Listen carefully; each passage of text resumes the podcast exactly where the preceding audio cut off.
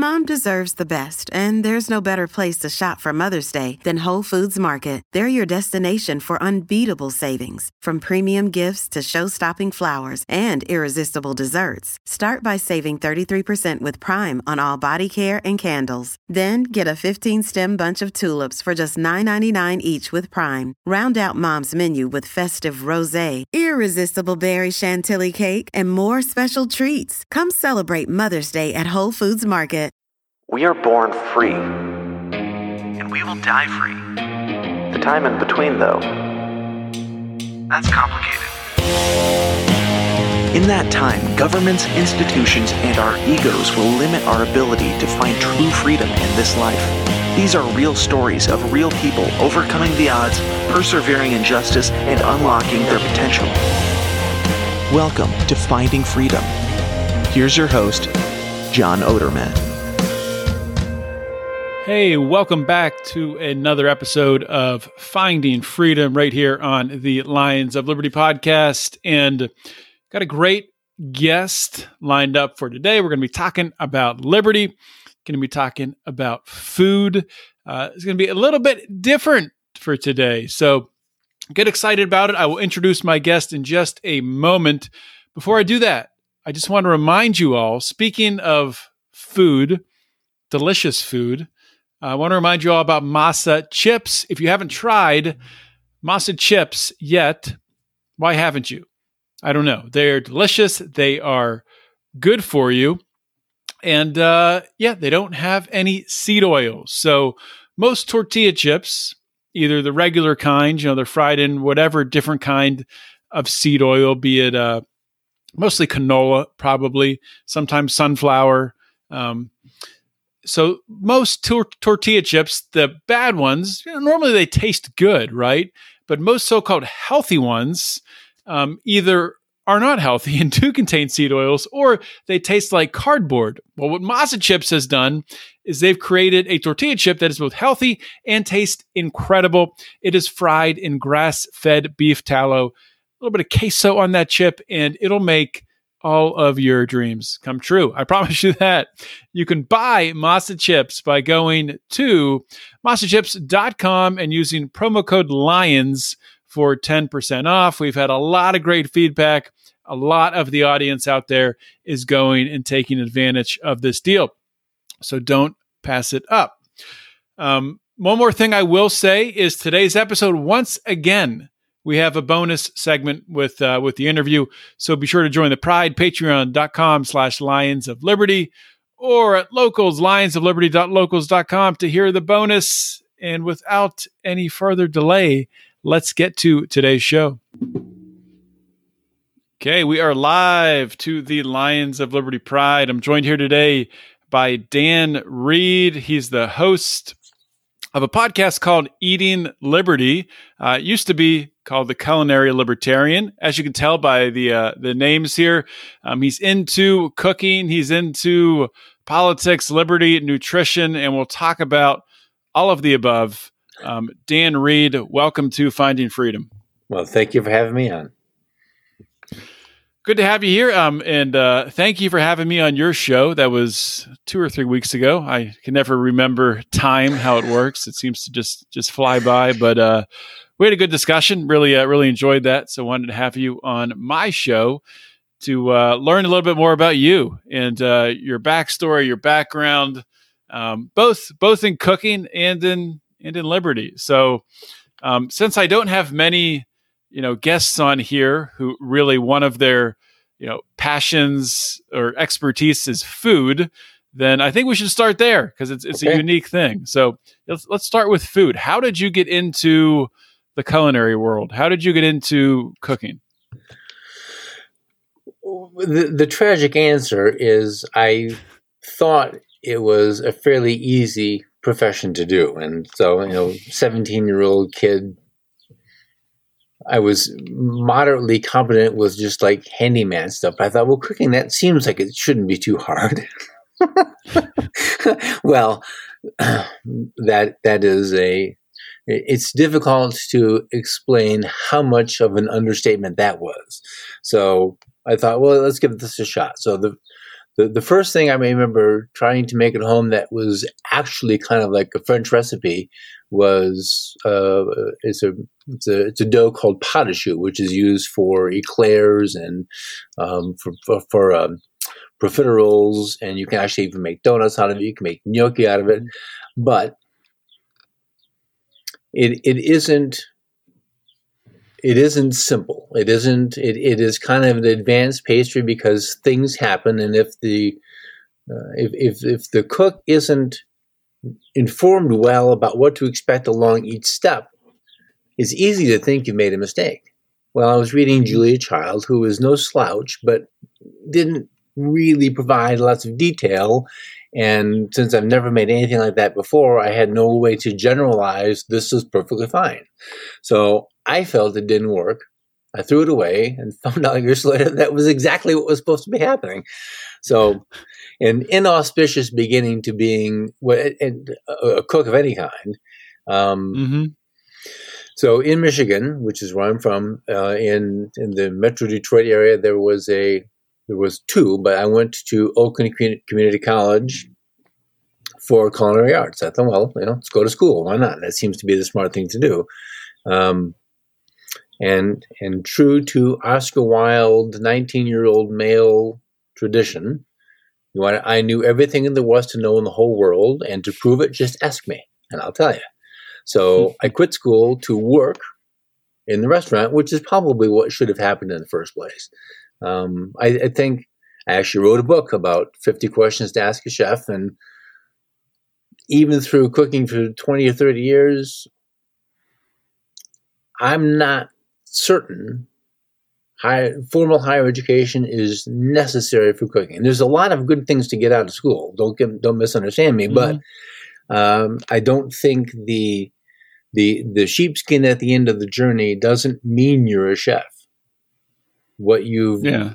maybe gotten from the science based classes, uh, and and the, and the thing that the school gives you is room to fail. Where on the job, room to fail is going to cost somebody cash. Room to fail at school right. is designed to make mistakes, so you perfect your skill or at least acquire a skill. So, uh, but anyway, so went from went from going to school to working in a job, and then just sort of followed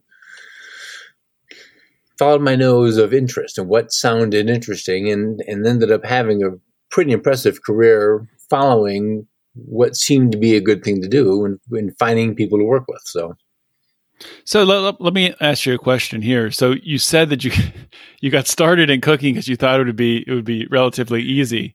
Um, obviously, somewhere along the way, um, it became apparent that it's not easy.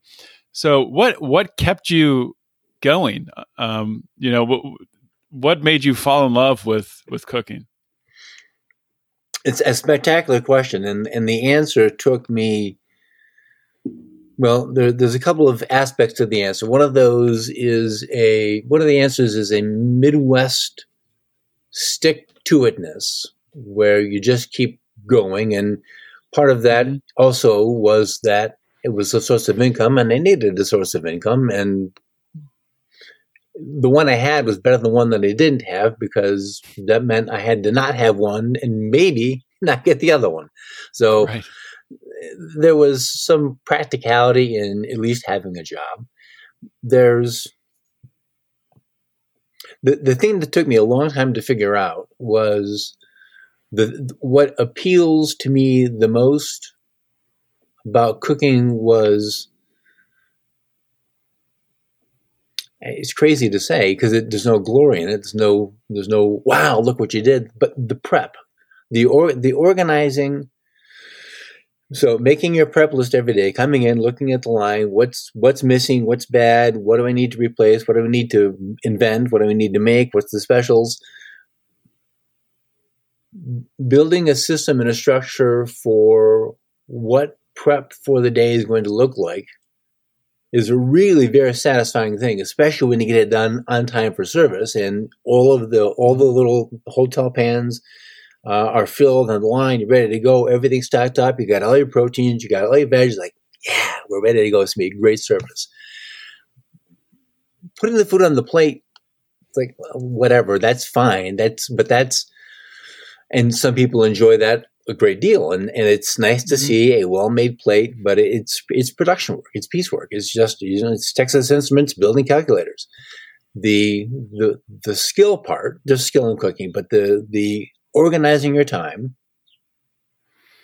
getting everything done getting everything done well uh, and on mm-hmm. time mm-hmm. ready for service there's there's a level of satisfaction in doing the base prep stuff and having it ready. And it turned into having the meats and the fish cut. Uh, I, I, I don't know why, but I absolutely adore butchering fish. It's a thrill to do, and part of it is there, there's a skill to it. So having the skill and being good at it, there's absolutely a skill to it. Yeah, if, if I've, I've, tried to butcher fish, but I mean, it's I'm, I'm, decent at it, but I'm sure I'm sure you're a hundred times better. But absolutely well, skill involved. It's fun, and so when you have a this is. You know, I don't know anything about wood carving, but I would imagine that for people who carve wood, there's some because there's a knife involved. There's some some some related uh, sense of satisfaction, but getting uh, snappers were the funnest. Black, you know, colloquially in the Gulf of Mexico and in the Panhandle of Florida, you get black snapper. They're called something else, and people insisted that doesn't exist. But so, and maybe a two-pound snapper, nice sharp knife, and one time down the back, all the way to the spine, and you get. Now, if you've never cut fish, this doesn't make any sense. But when you we get a really fresh fish and get that fillet off the frame, tilefish was the best for this. But the light hits it, and there's a translucence rainbow mm. effect to that superb flesh of just and that sounds kind of gross but just that clean cut of a fish it's like wow mm-hmm. it's just it's like wow i want to do that again and and there's just yeah there's a zenness to cutting fish that isn't the same with cutting meat. Now, cutting meat is rewarding, but there's there's something about cutting fish that just like I don't. It's a it's it's just it's a it's a happy place. Yeah, that that that is interesting. I wonder if it has anything to do. I mean, maybe I'm way off here, but obviously cutting meat you know we're dealing with you're, you're dealing with other other mammals right you're, you're dealing with uh, animals that are that are on this earth it, fish are almost like like aliens. They're they're different totally different creatures. Like um, so m- maybe there's an aspect of that to it. I don't know. Maybe. I don't know. Um, just, yeah go ahead. Well it's just that kind of so most cooks either do cooking there are hotline cooks and prep or people in the kitchen will do baking and or pastry. It's it's it's fairly rare for cooks to venture into the bake shop to do anything more than try to steal a cookie. Um, but so i went from from baking to doing breads and then into pastries and there's there's a similar kind of it's it's it's kind of different but similar in in this appreciation of what's going on so the fish you're taking the fish apart and bread you're creating a thing um, and mm-hmm. depending on just how far down the creation rabbit hole you want to go in some sense you're creating life because you're taking this dry yeast or uh, in the case of a sourdough you're taking yeast that lives in the mm-hmm. air and you're using that yeast's life to make this thing called a loaf of bread, it's it's, it's, a remarkable thing to watch, but it's a fascinating process, and there's a lot to know about what's going on and time and temperature and all these things. But when it's done, and you take it out of the oven, it's like wow, and then there's and and maybe people know this part because they've seen enough TV shows and baking shows. When you when you get sandwich bread doesn't really do this. That artisanal baked on the stone bread, mm-hmm. either a boule or a baguette, when you take it out of the oven and it goes from that drastic change of 500 degrees to 80 degrees, whatever your room temperature is, in, a, in short order, the crust will start to crack. Mm-hmm. It's going to do that, and that's you you you come to look forward. That's your reinforcement for a job well done. And so I had some young cooks at my at one of my jobs, and uh, and I said, so this is this is baker thinking. When the bread starts to crack after you've taken out of the oven, that's the bread saying to you, the baker, "I love you too," because it means that you have done the job well. You have made the bread as it is intended to be, and you're being thanked for creating this thing by giving those cracks. Now, that's a feature of physics and science, and it isn't really the talking to you, but bakers are a little, they're, they're uh, I don't know what the word is, but they're they're a little bit more in tune with what it is that they're making because they spent a lot of time with their hands in the dough forming this thing. Yeah. I was going to say bakers don't get out much, so you know the bread's the bread's talking to them, but no, they don't get out much. bakers and chefs, um, uh, eighty I, hour week is is just another ish, just another week. Yeah, yeah, that's not, not, not very easy, is it? when it comes comes down to it. But I, I think I think there is kind of an element of freedom to what you're talking about with being able to butcher a fish, and you're talking about really creating a meal. You're able to, to take a fish that comes, you know, that's caught out of the water, butcher it and turn it into food and serve it to someone else. You're able to gather the ingredients and bring them together to to bake a loaf of bread that you're able to feed yourself, your family, or or other people with. And I think there's absolutely an element of self ownership to that. That you by by having those skills, by being able to execute those skills in a manner that you're able to feed other people and they're happy with it. I think there is some freedom in being able to do that, which I think unfortunately is becoming less and less common over time as so many people get into this um, eating processed foods, eating things out of boxes and bags and you know not going through the steps of gathering ingredients and cooking an actual meal so do, you have any thoughts of, around that? Yeah, I just had a, a, recorded an interview yesterday for my show with a couple of ladies who um, founded a company that sells collagen. And so we hmm. were talking a little bit about the standard American diet. And, and those of us who grew up in the 60s, 70s, and 80s, that's what we knew. And you know, it was maybe yeah. it wasn't Wonder Bread, it was Roman meal, bologna or peanut butter and jelly sandwiches, but it was this processed bread sandwich and everything was processed and that's just how life went. And so nowadays I maybe my myopic view is incorrect about what's really going on, but I see a lot of homesteaders on Instagram and on my Twitter and so and Facebook feeds, partly because I'm looking for them. Yeah. Now, maybe they aren't as plentiful as it would appear, but it seems to me that more and more people are at least aware of getting back to sort of our grandparents' fundamentals, um, be it call call it a thing, call it paleo, uh, Atkins isn't really that, but this ancestral kind of eating, I think, is increasing. At what rate, I have no idea. So there's an awareness that eating better food, eating nutrient dense, wholesome food, mm-hmm. is a good choice. And that is challenged immediately by holy crap, gas is $4 a gallon. Holy crap, this steak is expensive as hell. I have four kids at home to feed. They need they need nine meals in the next three days.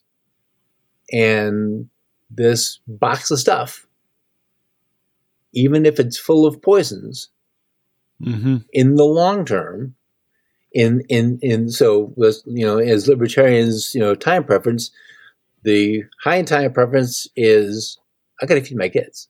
They need something to eat. And I have $100 to feed four kids for three days. You know what gets missed, left out? Is the, yeah. the nutrient dense, farm raised, grass finished, raw milk, all, all the stuff that's good for you to eat isn't purchased because you can't necessarily stretch that out. Now, some people could, and this comes a whole other problem of through the course of getting processed foods and uh, in microwavable, you know, seven second dinners, people have lost the ability to to cook, and the inability to cook has killed the curiosity to learn how to cook. Because why should I learn to cook when all I have to do is go to the freezer, pull out a hot pockets, and then beep, it's done. Yeah. Or call so, up Uber Eats, you make a phone call, it shows up or, at your door in 20 minutes. Uber yeah. Eats or DoorDash or there's a few other ones. Yeah, there's there's yeah. so it's it's sort of an easy problem to identify and say, well, this is an issue. Yes, it is an issue, but saying here's a solution, well, I this this is part of the problem in the world of politics is two parties have two solutions. Mm-hmm. You have the R solution or the D solution, and they're actually going to end up being the same thing. Well, how can that be? Because, well, so how how it's going to be in the government level is R and D play for the same team, and that team is against you. You're not on mm-hmm. the team. So whatever they do to you, they're doing to you. They're they're going to take your taxation and fix the problem that they probably created. So finding the solution to a simply a simple to identify problem is extraordinarily complex. And the answer will never come and the ballot box or voting in the right guy. Guess what? The right guy doesn't exist. There is no such thing. The right guy is the guy who's not going to the ballot box, who's choosing anarchy over politics. But now we have another problem. Yeah. I, I would say the, the the right guy to fix you know, when we talk about the individual or the family, the right guy to fix those problems that that family or that individual is is going through is the person in the family. Is, yes. is the family itself? Is the is you know the the parents or the the husband and wife or whoever you know, whoever is in the family. Um, that's who's you know accountable to really fix the problems. And of course, you know, government doesn't make life easy on us, but um, ultimately, it is what it is, and we have to navigate and find our own solutions. So I, I love having other podcast guests on like you because you kind of do your own transitions, and we've transitioned here, if you noticed, into politics. Uh, so I want to ask you about you know your your origin story, your your liberty, your libertarian origin story. So so how did you, um, you know, what what school of thought did you come from? Did you come from more on the on the left or more on the right, more progressive or, or more conservative? And how'd you find liberty? How long is this show? Um, we got time. I started noticing politics at all in high school, and that might be kind of the time for pretty much anybody to do that. Uh, when I was in 10th grade, Ronald Reagan was shot. And I don't think anybody alive missed that piece of news. Um, so that was going on, and um, so the, the, hostages had been released a couple of years before. Uh, Reagan is shot, so everyone knows about Reagan and Republican. Um, he was a spectacular. I mean, it was really good theater at the debates. Um, so that was kind of fun to watch. And my stepfather was a realtor. So trying to sell houses in the early 80s was a challenge.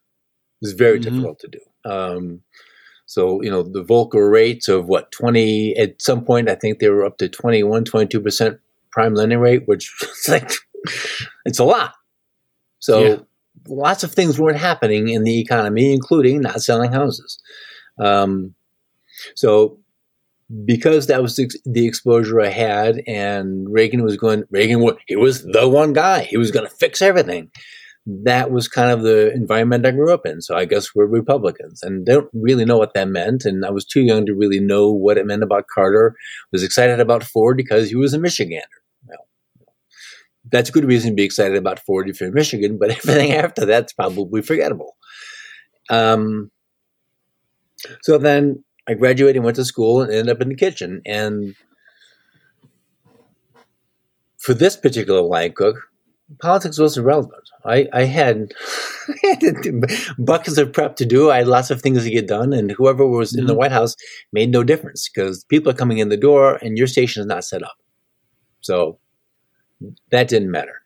Uh, it was some years later, and, and, and they all gets kind of a blur. Um, I was probably in my late 40s, and I and I don't know the series of events, but I was listening to a variety of of uh, right wing uh, talk show hosts. I had found Rush a few years before and gave up on Rush. I found Hannity, gave up on Hannity. Found Levin, gave up on Levin. Uh, Glenn Beck for a little bit, uh, and then I, I kept the, econ- economics kept coming up, and, and not kept going every once in a while. And Glenn really was talking about that the most. So I went to mm-hmm. YouTube and I found this short little guy named Milton Friedman talking to Phil Donahue about greed. Mm-hmm. Wow, damn! So the guy nailed it. I never, I never even considered this thought before. This is impressive. So the hows, I don't know what came next, but Milton Friedman led into Tom Woods, which led into uh, I've read a little bit of uh, I've read Rothbard, a little bit of Mises, a little bit of Hoppe. Uh, you sort of go down this rabbit hole. You just sort of it's unavoidable actually. You sort of just trip and fall into it. It's like Alice, and you're exposed to a whole other kind of thinking, which is, I guess, a kindness to Republicans and Democrats to suggest that they actually do thinking at all. Um, I'm not convinced that they do thinking. I'm pretty convinced that they are just an endless array of knee jerk responses to the last thing someone said. Um, mm-hmm. Intellect isn't required to be a Republican or a Democrat. Um, some would say the same about libertarians, but at least you've got people, current people. Uh, I think Larry Sharpe is fairly is is and make a pun on his name. I think Larry's pretty sharp. I think Larry gets some concepts that miss people and he makes them fairly easy to understand. I think Spike, I like Spike. I don't know Spike. I haven't talked to Spike. Mm-hmm. I haven't even tweeted to Spike, but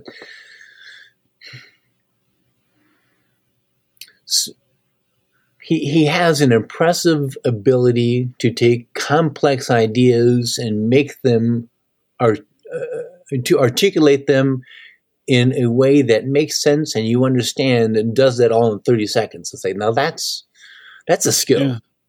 no i that's, I, I that's think so just I was just going to say, just to interject there, both with Larry and Spike, and I've I've met both of them and interviewed both of them, um, and yeah, I mean, I think from a principled standpoint, they're both principled libertarians. It, and there's obviously there's areas I, I, disagree with each of them on. Um, of course, with any libertarian, there's going to be disagreements.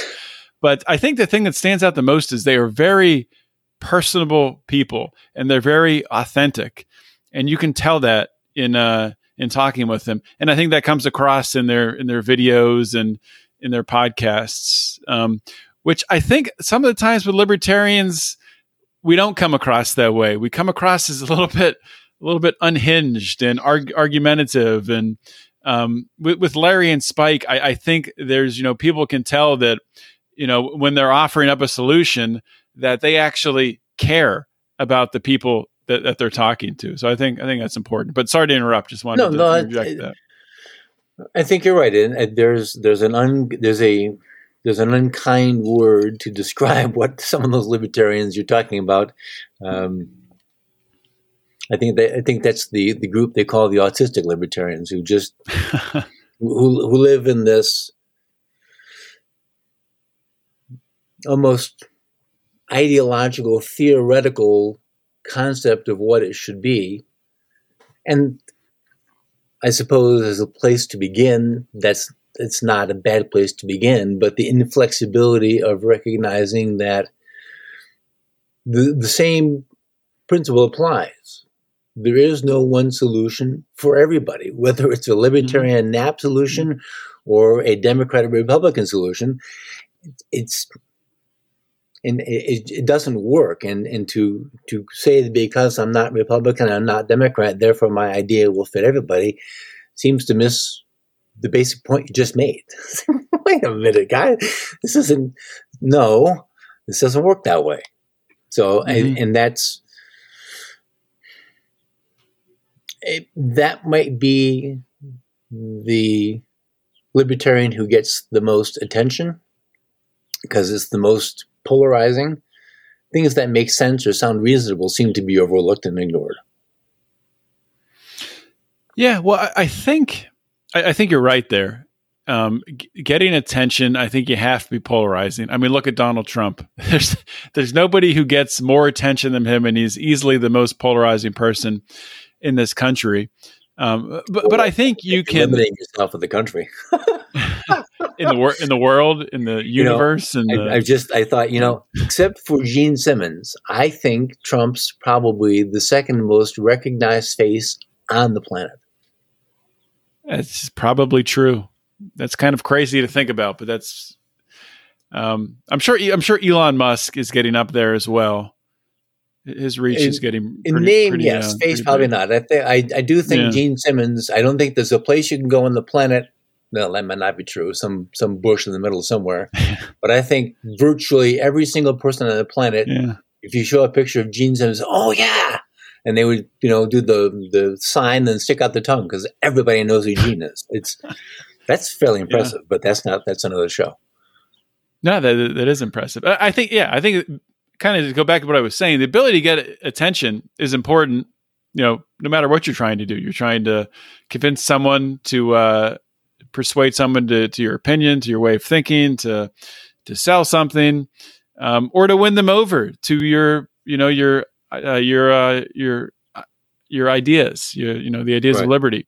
And you know, if we look at Ron Paul, when Ron Paul ran, especially in in 2008, but also in 2012. But really, when things started to ramp up in 2007 and this movement started to grow behind him, um, it was some pretty radical ideas at the time, talking about ending the Federal Reserve, talking about bringing all of the troops home.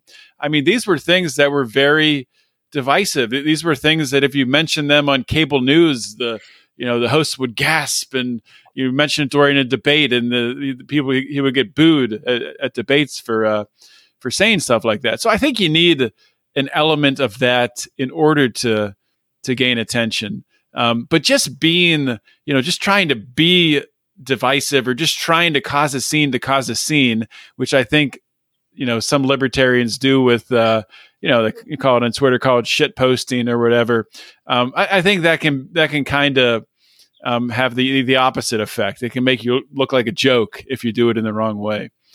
Um, but so just to um, kind of next question, talking about the ideas of liberty, talking about politics, where, where do you fall with sort of strategy for influencing um, the political landscape with the ideas of liberty?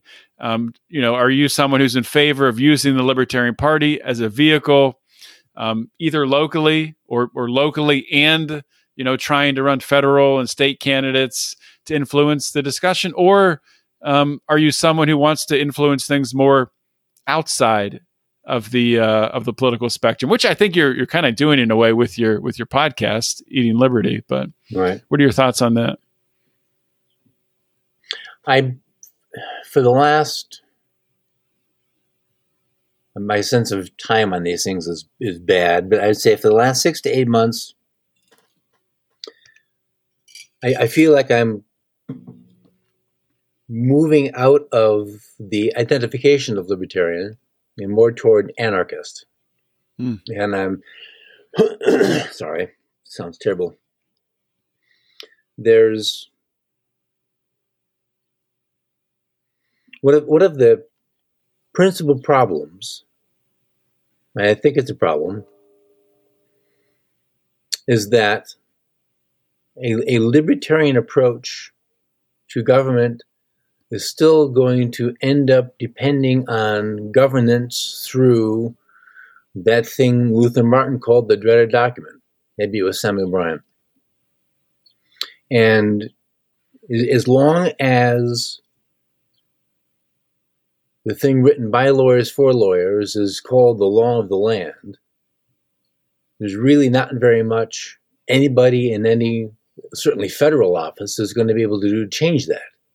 And I'm going to get a well, I don't know. I, have I've posted some what I've thought were fairly uh, challenging posts and comments and ideas on social media and get nothing, not a single response. So that's kind of mm-hmm. weird to me, and who knows why that is, and I don't know. But there's there's not very much anybody can do with the handcuffs of the Constitution. And so there's a Spooner argument to be made that, well, see, if it did what it's supposed to do, we wouldn't be in this position.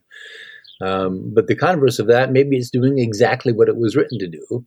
Um, and if you go back and, and, read the things that they don't want you to read, which were the letters letters between Madison and Jefferson, and it was John Jay who said the people who own the government should run the government. Well, it's it's that's a pretty big indictment about the mindset. The indictment is, mm-hmm. boy, that's funny. Given the timing of today, that's hilarious. I didn't even mean to do that. That's really, I'm genius. Um, that says a lot about what was intended. And if you go back and read Madison's words, the states were to be um, useful, subordinately useful. They didn't want mm-hmm. this. They didn't give a crap about this. F you and your liberties and your rights. The, they didn't, that wasn't the purpose. The whole purpose of the dreaded document was to get Robert Morris out of pr- trouble because he embezzled $30 million in gold from France. So I, I struggle with this idea that we can find the right person to fix the problems when they're working in the system that is the problem. So that right. I, I, so that that's that's where I find the challenge, and so I I end up being it ends up being fairly good peace of mind is to be completely divorced of all that stuff because I recognize to me it's all R and D and L are all fighting on the same team. They want just to be the people in charge, but they're not in charge. They're just the people administering under the Constitution. Well, that's that's not helping. So yeah it's not a particularly helpful answer to your question, but that's kind of where I've ended up. Yeah, well, um, when I was on your show, we talked a little bit about you know optimism versus pessimism. Um, right. You know, white pill, black pill, and for those who don't who don't know, um, when we talk, you know, red pill is you know from the Matrix. That's you know understanding you know what's going on behind the curtain. You know, uh, blue pill would be just buying into you know, what the government's doing and they look out for our best interests. White pill is having a uh, you know a positive outlook on the world, and black pill is having a, a pessimistic outlook on uh, things to come. So, where do you fall? Are you more of a when you look towards the future? Are you more white pilled or or black pilled? It's a good question. I don't actually have a good answer. My mm-hmm. initial thought is black pilled, but I'm not sure that that's right. And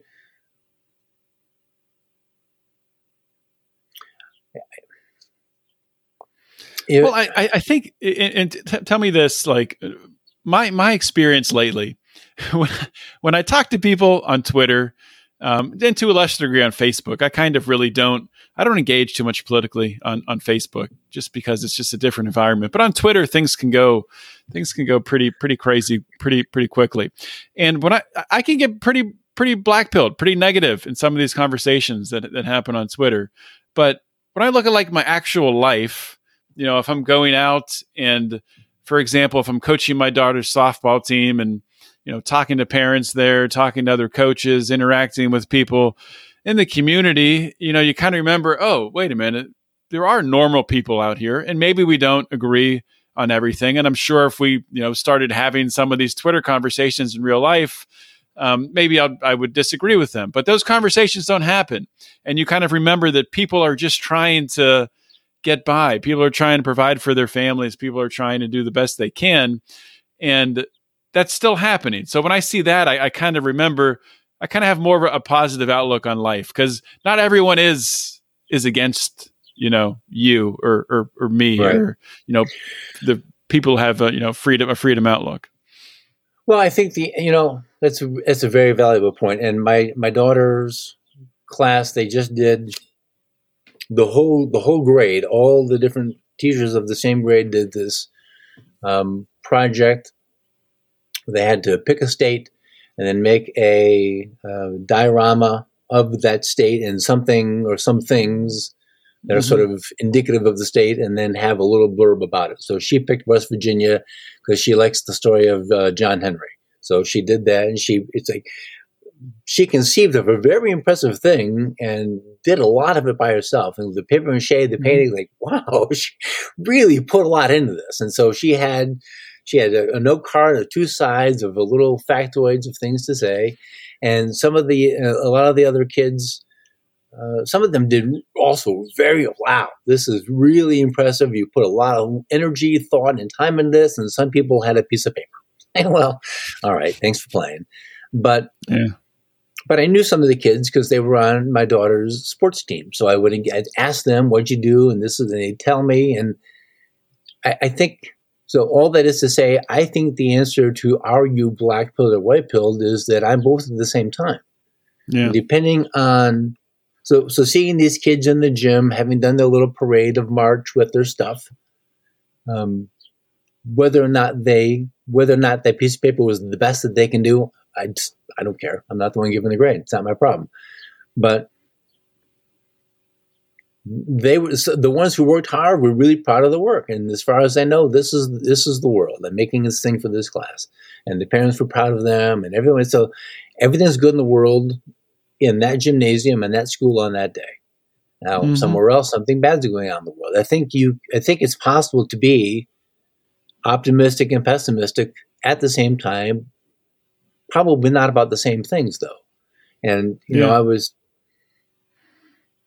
I I I know a small handful of people who I who got COVID. I know nobody who died from COVID or COVID or COVID related disease, CRD. We got to think of something like ARC. I don't know now, this doesn't mean it isn't happening, but I don't know anybody who has adverse effects from the jab. I know plenty of people who got the jab. I know plenty of people who got more than one of the jabs. Um, all of the bad things that are supposed to be happening because of the jabs, I don't see it. Now, I'm not stupid enough to say that doesn't mean it isn't happening, mm-hmm. but I'm, I sort of think, well, hang on a minute. So all of the all the horribleness of COVID I know a few people lost their sense of smell for a little while, and then that's it. So, I we're wanted to by by those who by those who own the world. Um, we're wanted to believe a particular set of thoughts and particular things happening. Oh no, hang on, we're going to change. No, no, we're moving over to this now. Everybody, it's like that camera, the family reunion. Everybody take two steps to the left, and. Because it isn't proof that it isn't there, but I have, sort of have to ask myself if if the things they tell me are going on, both for the negative and the positive, are completely outside of my line of view. Now, admittedly, I don't go to very many places, so that could be part mm-hmm. of it. But I, I have to become skeptical about what it is I'm being told is actually happening in the world. And when I become skeptical about those things, I have to distrust the sources of information. And sort of you follow the chain far enough, you know where that goes. And so my my my pessimism comes from my complete lack of faith and trust that the information we're being given through the approved um, sources mm-hmm. has any validity whatsoever. And so when you go to the dreaded alternative sites, and there are thousands of them probably. I haven't counted, but there's a lot of them. And some of them are really, really, really good. Um, yeah. And they have solid reputations. And when you go to that site or those sites and you see that the inform- that they all have completely different information than all the other approved sites, well, I think the reasonable person has to stop and say, "What's going on here? Something something doesn't add up." If everybody outside of the outside of the Cool Club disagrees with what the Cool Club says, then then something isn't right. And like, and I think you have to be skeptical, and it sort of creates this black pill moment where it's overwhelming. If everything you're being told is a lie, holy crap! That's a lot. Yeah, that, that that is a lot because yeah, why are we being lied to so much? Why is why are those, all these different things being forced down our throat? I mean, a, a good example, uh, kind of what you're talking about recently was, um, you know, the Russia Ukraine war. There was that dam that was that was blown up, which flooded a lot of the areas, and immediately you have from every um, you know so-called official news source saying that Russia is responsible for blowing up this dam. But when you start looking into like the actual consequences behind it, um, and maybe Russia did do it. I have no idea. I don't know who did it. You know, maybe it was neither Russia or Ukraine. Maybe the U.S. did it. Who the heck knows? Um, but it actually it. really hurt Russia and you know the Russian territory in Crimea, which you know gets ninety five or eighty five percent of their water uh, via via that dam, which you know it's not going to be going there anymore. And the, Russia has a, a, nuke plant, which they um, have occupied and are operating, which is upstream from the plant, which is now in, in danger. Um, so there's a lot of things that just don't make any sense, and I, I it's just so obvious when you when you see um, it's been communicated that this is going to be whatever what we need to say. This is like I, I, don't know how they communicate on the back channels between these news stations, but when they have a solid message, um, where everyone is on the same page immediately, saying the same thing, doing the same dance, it's it's remarkable to see. But the more remarkable thing is how so many people just eat it up, and that's the scary part to me.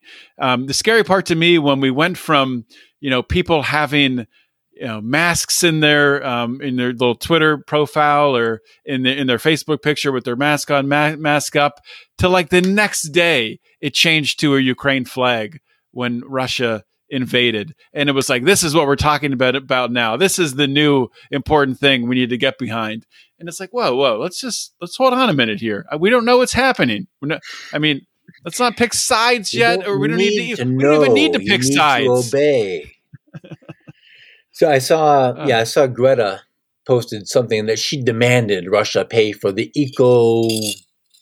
I, I can't remember. I feel like she coined a word eco eco terrorism or eco warfare or something like that. And, and it seems pretty safe bet that if Greta's for it, probably ought to be against it. Yeah. And it's probably not true if Greta's for it. Um, yeah, because someone's someone's telling her telling her to say that she's being directed to do that, or someone just took control of her account entirely. Yeah. Um, yeah, there's it, the the the narrative is a funny thing because I follow I only follow a few senators because it's it's too much stupidity. I can't take many more of them. But I follow the two in Oregon, um, Lizzie and Bernie, and and that might be no, maybe one other one. But whenever something really important happens, when there's something really amazing, low hanging fruit that's got to get out to the, the masses, within minutes, all of them have nearly identical language in their tweets. Like, mm-hmm. it's, and the disrespect that they don't even consider that somebody else might be following you and that all, and that maybe all 50 of them tweet the exact same thing that that doesn't occur to them that we're too stupid to or we're smart enough to recognize that. Mm-hmm. That's that's irksome. Like really, you you. so so who's so, so you asked the question, who's controlling that narrative? Who's telling these senators to yeah. this is this is what our message is today? So you know, the the the elite, the one hundred, the one I don't even know what the ratio is. The 0.00001% of the people leading the country are being managed by somebody, and this is what we're tweeting today. Yeah. Well, Black BlackRock and Vanguard is what a lot of people go to. You know, talking about ESG and yeah, what, you, you need, why you need to go being, higher. Yeah. So who who's control who's controlling them? That's you want the answer? That's the question. Sure. Yeah. Rothschild, Rothschild, Vatican, probably Buckingham yeah. Palace. Find your Buckingham Palace. You, you think Buckingham Palace has that much influence? Find your trillionaires, and that's who's running the world. Yeah. Certainly, certainly would make sense for sure. Uh, Dann, we're going to do a, uh, a quick bonus here in a minute, but before we yeah. jump to that, um, I want you to give give your plugs for your, oh. your podcast. If you want to plug social media, um, anything you want people to uh, to go to. Well, the easy thing is to go to culinarylibertarian.com slash podcasts. Uh, that is the uh, all of the shows on the page there. And you were, I think, three episodes ago, I looked it up, and uh, May 29th was the day that our episode dropped. It was episode 243. Um, so that was uh, two episodes ago from three episodes ago. I'm I, I, can't I can't I went to American school. I can't add one plus two. Um, uh, and then all the other stuff is there. So if if politics isn't of interest to you, but you like cooking, there's a lot of recipes on the page. There's it's just it's it's it's a little it's a little sloppy, but it's all there. Um, social media handles there if that's what you're interested in. Um, I'm not going to plug them here because that's too much. So, so uh, culinarylibertarian.com slash podcasts. Uh, the S is important at the end, and and that's how you find my shows and my webpage. And uh, for those that are listening and you're not members of the Pride, so you're going to miss the bonus show, quick sales pitch. We're going to talk a little bit more about cooking, and I'm going to ask Dann some of the questions that he asked me when I was on uh, on his show. Um, if you, for example, one of them, if you could cook a meal for anyone, who would it be? So if you want to hear those questions and hear a little bit more cooking or just a little bit more, you know, kind of relaxed, you know, loosening the tie, talking into, to, uh, to Dann, uh, make sure to join the pride to hear that. And, uh, yeah, so, uh, Dann, thanks for coming on the show. My pleasure. Thanks for having me. All right. Hope you enjoyed my conversation with Dann Reid today, the host of Eating Liberty, um, AKA the culinary libertarian.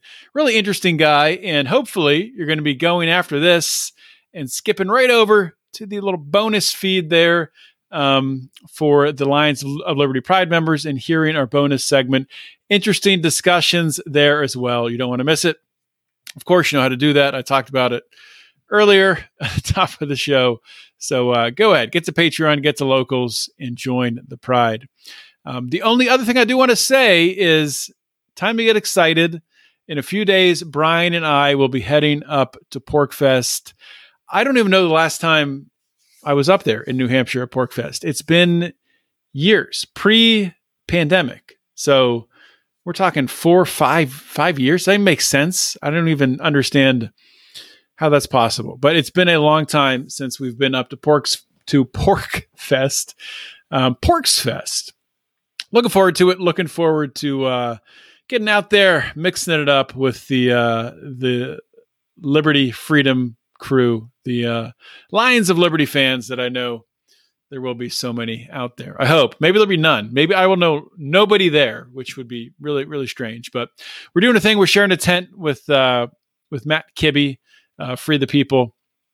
And uh, I'm going to do a live show. Brian's going to do a live show. We're going to do a live LALDL. Brian has a really stupid idea for the live LALDL, but it'll be funny. I'm sure it'll be funny. So, um, and all that content that we record, of course, um, most of it, um, well, if you're in the Pride, you'll have access to all of it. Um, some of it will be put in our uh, our feeds here on the network feed. Maybe some of it in my Finding Freedom solo feed, but all of it as a Pride member, you will get access to everything that we record up there. Really looking forward also to hearing from RFK Jr. He's going to be speaking on Thursday morning. So, really, fingers crossed. Hopefully, I can have a word with him, get a quick interview, but you know, he's a busy man. He's running for president. So, I'm not sure if it'll happen or not.